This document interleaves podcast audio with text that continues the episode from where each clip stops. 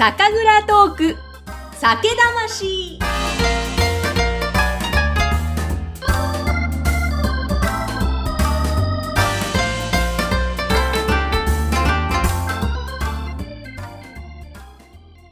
皆さんこんにちは。酒蔵ナビゲーターの山口智子ぐっさんです。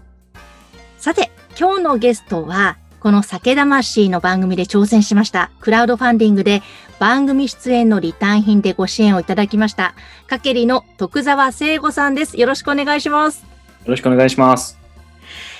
えまずはご支援ありがとうございました。いえいえ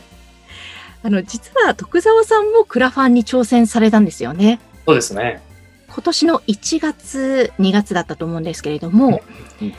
すごく美味しいんです。もう私あのそのリターン品届いて美味しく食べたんですが何かというと日本酒ガトーショコラでクラファンをやられたんですよねはい。え今日はですねその話をたっぷり伺いたいんですけれどもその前にあの徳澤さんがおすすめの地元兵庫県三木市の稲見酒造さんのお酒をですね送ってくださったので本当ありがとうございますいえいえ、これ美味しいので飲んでいただけると僕も嬉しいですね。もうね、美味しいオーラが出てるんですよ、もう瓶から。すごいんですよ、これ。山田錦の心拍酒って読むんですかね。心拍、お米のね、中心のところだけを使った贅沢なミキという、酒に壺と書いてミキという名前。で、うんあの、この地名も兵庫県三木市なんですよね。そうです。ちょっとこれで乾杯しながら、お酒飲みながらお話聞いていいですかね。あ、ぜひぜひよろしくお願いしいや、ます。お願いします。じゃあちょっと継がせていただきます。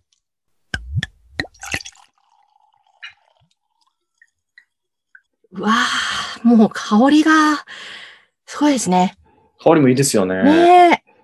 いやー、華やかなんかマスカットっぽい感じなのかな。いやー、これはちょっと楽しみです。では、徳澤さん、今日はよろしくお願いします。乾杯。お願いします。うーん、うーん。うわー、美味しい。うわー、美味しい。いや、たまらないですね。よかったですよ、お口が。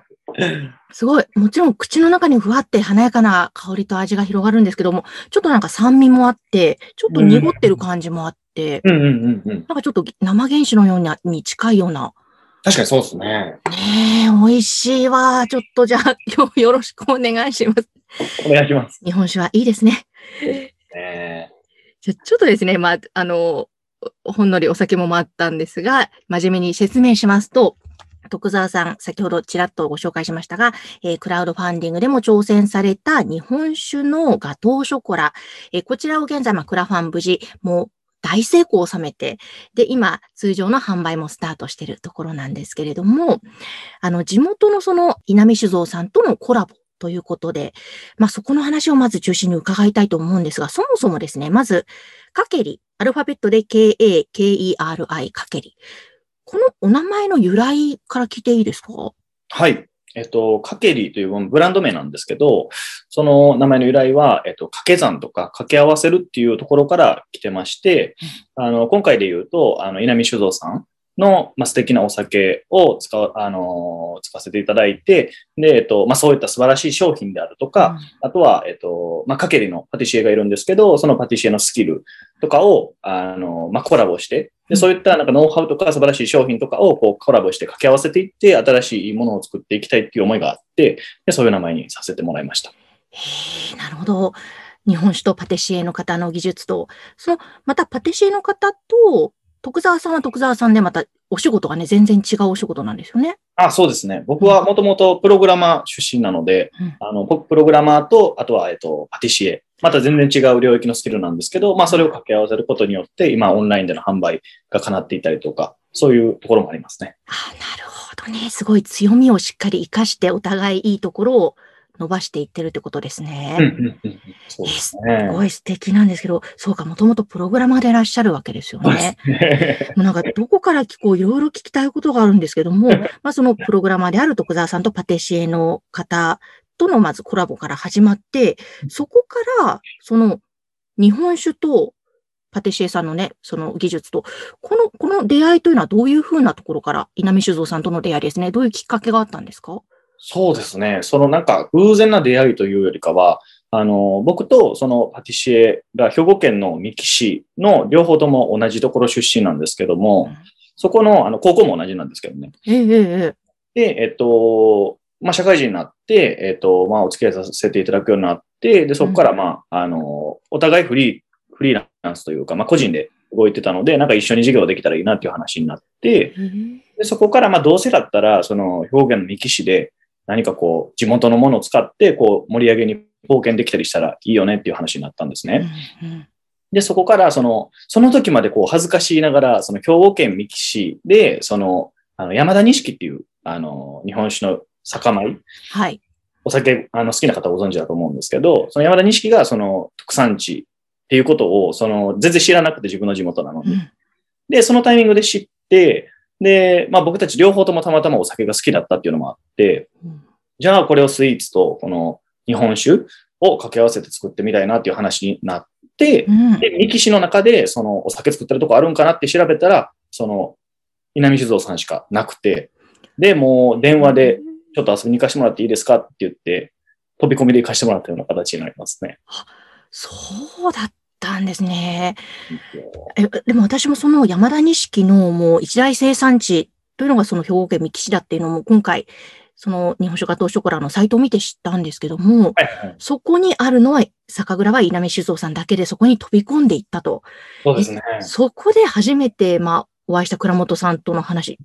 トントン拍子で進んでいったのどんな感じだったんですか？あ一番最初は、その、まだ企画段階だったので、あの、もともと酒造さんが試飲サービスみたいなのをやられてたので、うん。そこに一お客さんとして行かせていただいてうん、で、いろいろ飲ませていただいて、うん。でなんかそのお酒使ってスイーツ作りたいんですみたいな話をしたら、あの、こんなお酒とかありますよっていろいろこう教えてくださって、でそこから稲見酒造さんのお酒使って、あの、まあ、試作とかを始めていってっていうような流れですね。なるほど。使ってまず試作から始めていったわけですね。そうですそうですあの、稲見酒造さんのホームページ拝見すると、いろんな種類のものがあるんですけども、いろいろ使っていったわけですか？そうですね。その、それこそ今、あの、グッさんにも飲んでいただいている、うんあの、ミキはい。僕はその、あの、試飲させていただいた中でそれがすごく美味しく感じたので、それを使ったりもしたんですけど、やっぱりこう、チョコレートと合わせると、また風味が変わってしまうといううか、ーんその中でも、その、古酒、うん今回使ってる古酒を合わせてみたところ、やっぱりチョコレートにすごくマッチしたので。でそれにしようかっていう話になりましたね。そうなんですね。で、試作の期間っていうのはどのぐらいあったんですか？そうですね。試作の、日本酒を使ったガトーショコラにしようって決まるまでがすごく長かったんですけど、そこからは、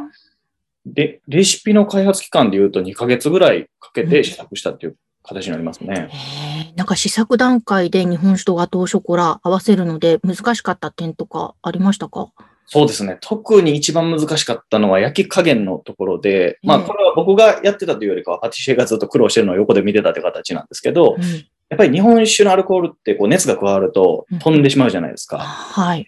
で、その日本酒ガトーショコラをあの作ってなんか販売しようと思ってますっていう段階からずっと SNS で発信してたんですけどうん、その時にそのなんか日本酒が香るケーキなんて楽しみですねとか、すごいこの香りに対してすごい楽しみに思ってくださる方が多かったので、ええ。なんか香りはちょっと殺せないなと思って、うんで、そこの焼き加減とか焼き温度とか、そこを調整するのにすごく時間がかかったっていう感じですね。ああ、そうか。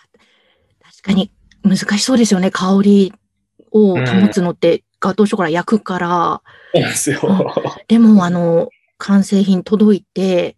食べたんですけど、本当に美味しくて、その、冷凍のまま、凍ったまま食べるのも美味しいし、じんわり解凍して食べると、本当に日本酒の香りがふわーってして、かつチョコレートも両方私大好きなので、幸せすぎてちょびちょびちょびちょび一週間かけて、ほぼ独り占めで堪能したんですけどもね。よかったです。そっか、じゃあ最終的にちょうどいい温度というのが見つかったわけですか？そうですね。焼き加減何回も調整して、焼き型どんな形にするかとか、その、ケーキにあのシートがついてると思うんですけど、そのシートをどれにするかみたいな、そういうところも話したりとか。そっか、一個一個やっぱり細かいところもこだわったり、それによって微妙に味わいも変わったりするわけですもんね、きっと。そうですね。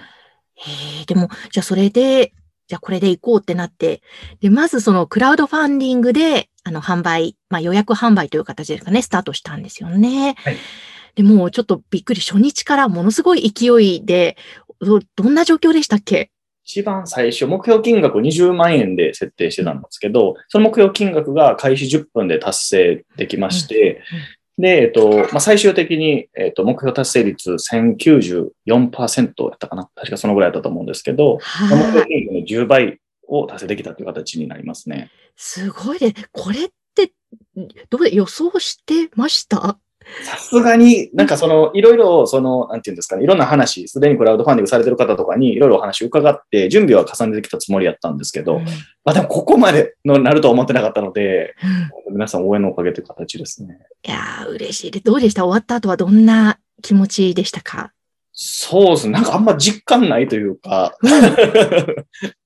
なんかそのや、やりきったっていう感覚はあったんですごい良かったなとは思うんですけど、うん、確かにそうですね。終わった瞬間って、そこからこの商品を発送して、いかがですか？反応もらってからって多分いろいろ感じたことあると思うんですけども。うん。うん。うんそうですね。その、日本酒が当初からクラウドファンディングなので、その、今までなんていうんですかね、その買ってくださった方はもちろんその食べたことない人がもうほほとんどというか大半そうだと思うんですけど、うん。なのでその、来てみないと味がわからないっていう状態なので、うん届いて意外と全然日本酒の香りせえへんとか、うんあとなんかあんまり美味しくないみたいな感じのリアクションを取られたらすごくそういうのは怖いなと思ってたんです。うんで、まあ届けて皆さん食べてくださって、で、すごい美味しかったよとか、日本酒の香りすごいしたとか言ってくださる声がすごい聞こえてきたので、もうそこでようやく安心したという形ですかね。はい、そうですよね。いや、でも本当嬉しいでしょうね。リアルな声、感想の声が聞けるって。あの、実際にそのコラボした稲見酒造さんですね。はいはい。の方は日本酒が当初から完成してどんなリアクション、どんな反応だったんですかあ、もうそれはもうめちゃくちゃ喜んでくださってて、えあの、試作の段階からもすごい、なんていうんですか、協力的というか、すごく応援してくださってて、試作品を持って行って食べてもらった時も、もうなんか、こんなん絶対売れるとかって言って、めっちゃ喜んでくださって、やっぱり自分たちのお酒が、その、なんていうんですかね、そういうルートで、こう、若い人たちにもこう、楽しんでもらえる。やっぱりその、あの、ど日本酒が若い方っていうよりかは、ちょっとアッパーというかうん、あの、そ、ね、年齢の上の方たちが、やっぱり、なんていうんですかね、日本酒好きな方が多いっていうのがまだまだあるみたいで、うんで、そこで、その、なんていうんですかね、スイーツにしたらちょっと若い、若い層もいけるというか、うん。だったので、なんかそういう新しい、なんか光が見えたみたいで、面白いっていうのはすごい言ってくださりましたね。えーでもそれは地元三木出身のお二人にとっては、その地元の坂倉さんがそうやって言ってくれたっていうのも嬉しいですしね。そうですね。うんなんか本当その地元の地域活性化というか、地域創生、そういったものにも一つなんか貢献してますもんね。そうですね。なんか、その僕らの日本酒が当初から通して、その日本酒のことを知ってくださる方もいたりとか、あとはその感想の中でも、その今まで全然日本酒に興味なかったけど、そのなんかすごい美味しかったから、ちょっと日本酒苦手意識あったけど、ちょっと飲んでみようと思いましたみたいなことを言ってくださる方がいたりとか、それはすごい嬉しかったですね。嬉しいですね。そうな、え、あの、あれですか、徳沢さん自身もそもそも日本酒は結構飲んでた方なんですか？それともこれをきっかけに結構いろいろ勉強し始めたっていう感じなんですか？あ、そうですね。あの、もともとはお酒は飲む方だったんですけど、日本酒は特に別に嫌いっていうわけじゃないんですけど、飲む機会があまりなかったので、で、その地元で日本酒が有名っていうのを知ってから、いろいろ飲むようになって、今ではもうめっちゃハマっちゃってるっていう感じですねうわ。ー、ハマりますよね。本当にハマると。うんえ、どうですか？なんかいろいろ知り始めて、あ、こうだったんだ、みたいな新しい発見ってありました？そうですね。その日本酒の中にそのなんか話を聞いてると、なんかそのお米を削ってるっていうことも全然知らなかったので、ええ。最初はその精米度合いで何パーセントとかってあるじゃないですか。で、今回のその送らせてもらったお酒も、もうかなり削りに削ってっていう形なので、そのいかに日本酒がそのお米を削ってすごい、なんていうんですか、尊いものって言ったらあれですけど、すごいその高高級なものかっていうのとか全然知らなかったので、その辺が意外でしたね。確かに本当全然知らないとお米をそこまで削ってるとか、うんうん、うん。本当に、あと種類とかもね、いろいろ製法とかもこんなにあるんだとか、そうですあともね。う本当にご苦労されて、ここの一本が出来上がってるんだなっていうふうに知ると、どんどん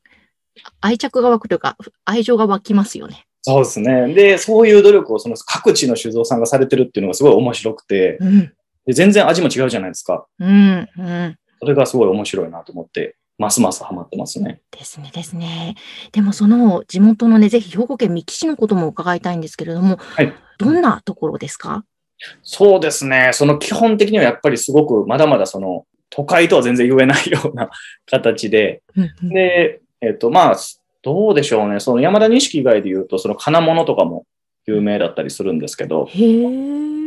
でもちょっとずつ、その、まあ若い人だけじゃなくて、そのビビジネス的にこう、いろいろ頑張りたいっていう方が、そのみ市内でも増えてきてて、で、そのなんか今まではその金物って言ったらそう、なんかこう、なんていうんですかね、その特定の業種でしか使えないものやったのを、こうアウトドア用にこうかっこよく変えて売り出したりとか、